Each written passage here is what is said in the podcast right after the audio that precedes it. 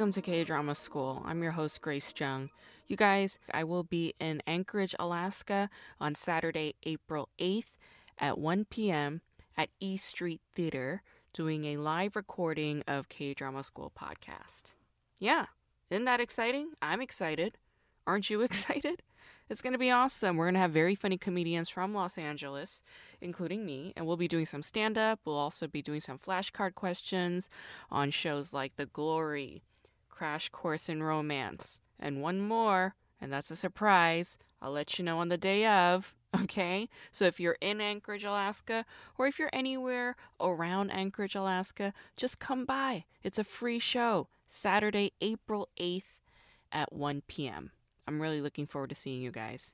Folks, I had a brief moment of freak out because, you know, when I'm booking these flights and tickets and, you know, making bookings for hotels, for for my layovers, for uh, car rentals, you know, it's like I'm doing this on my own.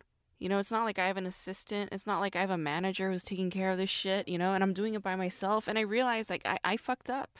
Yeah, I fucked up in several ways while booking this trip, you know. Like, I I had done this thing on Airbnb, and I thought I canceled it.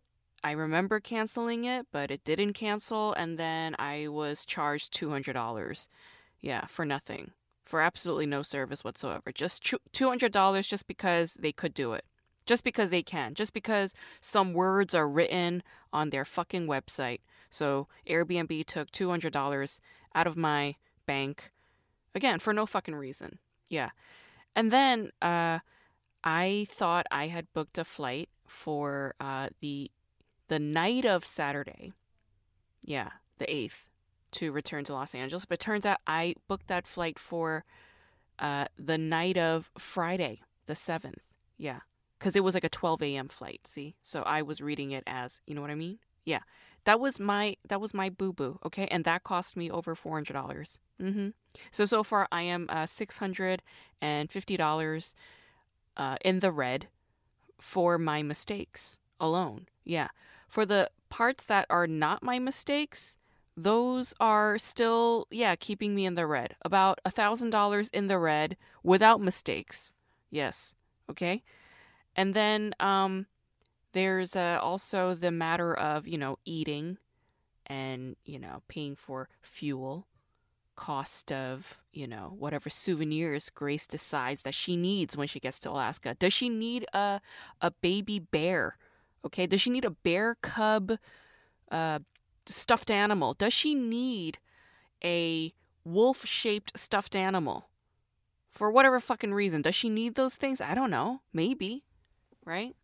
I don't know how much those cost. Maybe it'll cost like twenty-nine dollars, thirty dollars. Whatever. What I'm saying is, um, yeah, deep in the red for my mistakes. For this fucking thing. Yeah.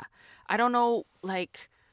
I don't know how it ended up happening, you know. I guess January was a funky time, you know. Maybe, was I just high? Was I just too high? I remember I was I was high a lot in January. That might have something to do with it, you know, with my errors and my mistake. Me just, you know, kind of like hitting it too fast. Like, you know, as soon as I get the news, like, yeah, you're accepted to the festival. And I just start booking things, like, immediately, you know. Maybe I should, I should have, like, taken a moment to be calmer. To center myself, maybe chill out a little bit, be a little bit more mindful, and uh, make moves steadily without rushing, right? Because the rushing ended up costing me six hundred fifty dollars. God, really fucking sucks, okay? That's all I can say. All I can say is that it sucks. But, you know, I just decided, like, am I going to dwell on that? Am I going to dwell on the six hundred fifty dollars that I lost? Am I going to dwell on that, or am I going to just... look at it as, okay, you know, this this was a bummer. It was a bummer to fuck up, okay? Fine. But at least it's not six hundred fifty thousand dollars, right? I mean, that, that is like, holy shit, what do you do? What does a person do after they fuck up six hundred fifty thousand dollars worth? Yeah. At least it's not that. At least it's not six hundred fifty million dollars. Hmm? At least it's not six thousand five hundred dollars. I mean, that would have hurt. If it was six thousand five hundred dollars, that would have hurt like hell. But it's not. It's six hundred fifty dollars. And at the end of the day, six hundred fifty dollars, I mean, as significant as it is, it's also, like, not that significant, you know? So I'll just, I'll just fucking chalk it up to the cost of business, all right? Just the cost of business, and we'll leave it at that. Because if I don't, if I don't do that, then um, how am I going to get through the rest of this evening? Huh? You guys, last week I spent the whole episode ranting and raving about how terrible season one of Big Bet is. And so I want to spend today praising a show, a very overlooked show that is very much like under everybody's radar. It's not even on your radar. It's like not even there. You guys have not even seen it, probably not even heard of it. You guys have you guys have barely thought about it. You guys haven't seen a single ad about it. You guys are not interested. You guys are not interested in this show that I'm about to talk about. No, because it's over like fifteen years ago when the show came out. Yes. No, not over fifteen years, about fourteen years ago. Whatever. What is, why does that matter right now? Okay, the show I'm going to talk about is called City Hall, which came out in two thousand nine from S B S. It is written by hitmaker Kim Eun-sook. Uh-huh. We know her. She made shows like The Goblin, you know, Lonely and Great God. She made The Glory, which is a big hit on Netflix. She wrote Descendants of the Sun. She wrote, you know, Lovers in Paris. She wrote uh, The King Eternal Monarch. She wrote Mister Sunshine, okay? So she is a showrunner, K-drama hitmaker, all right? But she wrote this this tiny show called City Hall back in two thousand nine, and nobody's seen it. Mm-mm, nobody's seen it, but the reason why I want to talk about it is because it's a good show. It is a really good show. Why is it a good show? It stars two amazing actors, all right? Kim Sun-ah and Cha Seung-won. They're both dramatic actors. Neither of them are comedians, but they are amazing when it comes to comedic delivery. All right. They're both weird and zany. They're not afraid to get weird and zany. They're not afraid to express themselves in bizarre ways. They like really get into it. You know, they they got the clown spirit. Yes, absolutely. Right. And usually when you're watching these, uh, duo acts, right? Like when there's like a comedy duo, you usually have like the straight man and then the funny man, all right? But in this instance, it's like both of them are weird. Yeah. I mean, it's like who's being straight here and who's being funny? No, they're both being funny. So watching this dynamic comedic duo do their thing, riffing off of each other's energies, it is blissful. It is a total delight. And honestly, if you're not into Korean political dramas, which I am not into, yeah, any Korean political drama, I'm like checked out. I'm like, I have no idea what the hell's going on. I don't give a shit. But with this one, I was absolutely committed. Why? Because I was just waiting. I was waiting for Kim Sun-ah and Cha Seung-won to do their magic, to do their thing. That's all I wanted to see. Uh-huh. Yeah. And they have a lot of those moments throughout this twenty episode show. Is it long? A little bit, a little bit, but it's like you need about twenty episodes to show that incremental growth, like step-by-step progress, right? Because Kim Sun-ah plays this woman named Shin Mi-rae, who is just a government office clerk at the city hall of Inju City, and she is a nobody. Everybody overlooks her. All she does is make coffee for people, you know, and, and she's a little delusional, like, but in a, in a tongue-in-cheek kind of way, you know, she like acts very um, ridiculous and, you know, like airheaded, but she's not. She's actually, you know, she's all there. She knows, she knows what she's about. She knows how she presents herself. She knows how the people view her and treat her, which is with disrespect, because they're like, I mean, she's a bumfuck nobody. Mm? She has no power. She has no looks. She has no say. She, her education's limited, so fuck her, right? But then this dude, this dude named Cho Gu ends up in this little town, and he's a politician, and he basically says to her, like, you should try running for mayor. Yeah, I mean, he's got his own political agenda for suggesting this, but he says it to her, and she laughs it off. But then she slowly starts to warm up to the idea, and guess what? She starts running for mayor. Yes, this bitch starts running for mayor against middle-aged Korean men who are way more educated, have way more power and money and status, and they're all laughing at her. They're like, you know, who the fuck are you to stand up and try and be my opponent? Like, get out of here. But miraculously, miraculously, she wins. And as you're watching the sequence of the way that things unfold in this political arena, you realize actually it's not that miraculous. No, it actually makes a whole lot of sense because politics is so fickle. Oh my God. Like, people just... the way that they get swayed by the press is astounding. The way that they get swayed by just fear around scandal, you know? And it has to do, a lot of them, a lot of these scandals have to do with intimacy. Yeah, it's like, who were you fucking? You know, who should you not have been fucking?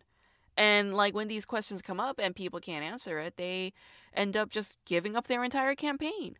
And so I realized, oh, it's really a matter of, like, how much mud and dirt can you bear on your face? And how much of, of that are you going to let them, you know, dictate your life? Like, are you going to hide? You know, are you going to just, like, hide and just live in a shack somewhere and pretend like you don't exist just because somebody called you out on some mistake or some maybe unsavory thing you did in the past? And, like, that's really what ends up determining a person who is going to be a public figure versus not. It's like, oh, I'm a public figure. My face is out there. And am I going to be able to look at my face when people f- start throwing, you know, shit all over it? Shit, mud, tomatoes, whatever. You know, am I going to be able to still hold my head up and be like, I know who I am and I know what I'm about. So, you know, whatever you say and do doesn't really affect me personally at all. And, and that's the thing. Like, on the one hand, people say that politics is personal, as in, like, my political activism and the investments that I have in terms of my values and my principles and morals and what have you, those are personal, and therefore I take a political stance here and there. Okay, there's that. But then when you actually look at the theater of politics, nothing is personal. I mean, it's very impersonal. That's what I was realizing, you know? And what sets somebody like Shin Mi-rae apart is that she is political and personal, like, in sort of an even, cohesive way. Like, as in, she brings her heart to the politics. You know, she brings her emotions and her deep political values, her personal values, like, she brings that into the office when she starts working as a mayor. And that does end up biting her in the ass a lot. Yeah. She gets stressed out constantly because people are just like, okay, you're mayor now, but, you know, fuck you. Like, I'm not going to listen to you. I'm not going to show up at your meetings, right? So there's, like, a whole nother, you know, like, stack of hurdles for her to get over before people start taking her seriously as the mayor. But I don't know, there was something about this show that was just, like, really moving. I'm like, yeah, I mean, this is fiction. Mm-hmm. It's fiction, but it is heartwarming.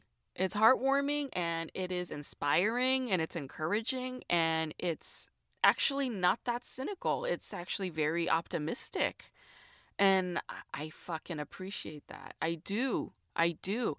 We need more of that, right? Maybe I do. I need more of that. It's just because, you know, my brain is always, like, firing off in different directions that are saying everything that is, um, I don't know, perhaps more in sync with what the uh, reality that our mainstream presses tend to dictate through headlines, like sensationalist, you know, doomsday headlines, right? And I'm just like, well, when I'm watching a T V show and I make the choice to turn to a certain channel and I want to watch something that uplifts me, well, then I will watch City Hall that came out fourteen years ago that did not do very well in the ratings, even though it's written by Kim Eun-sook and stars Kim Sun-ah and Cha Seung-won. Even though these people are extremely talented, maybe they thought that the show was a little boring. Yeah, it is. It is a little boring. But see, there's always a window. There's always a door. Like, there's always a pathway into looking at something with interest. And I think that's sort of the trick and or the magic of anything, you know? If you really dwell on something, no matter what it is, like, let's say, you know, for me, like, the most boring shit ever is, like, a political drama or a detective series. Like, those things tend to bore the shit out of me. But my my window into getting through it is finding that area of interest, which is, for me, in this case, it's Kim Sun-ah and Cha Seung-won's chemistry. Yeah, that works for me. So I'm going to watch it all the way through. And you guys, it's worth it. It's worth it. It's worth just seeing them perform and, you know, create something ridiculous together for a quote-unquote political drama. Yeah. And this is not just a political drama. It's also like a small town drama. It's also a rom-com. It's also, uh, it's not like coming of age, but it is like coming of into adulthood in a weird way. I mean, Shin Mi-rae is in her mid-thirties, but it's like she's breaking out of her her shell of self-doubt and self-loathing at that age to really know who she is, like truly. Yeah. It's actually kind of beautiful watching that growth in this character. So I think it's worth seeing just for that. Yeah. And you guys, you know, you know what the difference is between this show and Big Bet, which I talked shit about last week? The difference between this show and Big Bet is that this show is actually a human story. Whereas Big Bet, like, I have no idea whose story that was. Like, what kind of human beings are those? They're really, like, that's barely a human being. Yeah, it looks like every every single time I talk about a show, I'm just going to be, like, yeah, putting it up against Big Bet, Big Bet. Like, in what in what other ways has Big Bet let us down compared to the show that I'm talking about today? I think that's going to be the rest of my life. Oh, six hundred fifty dollars.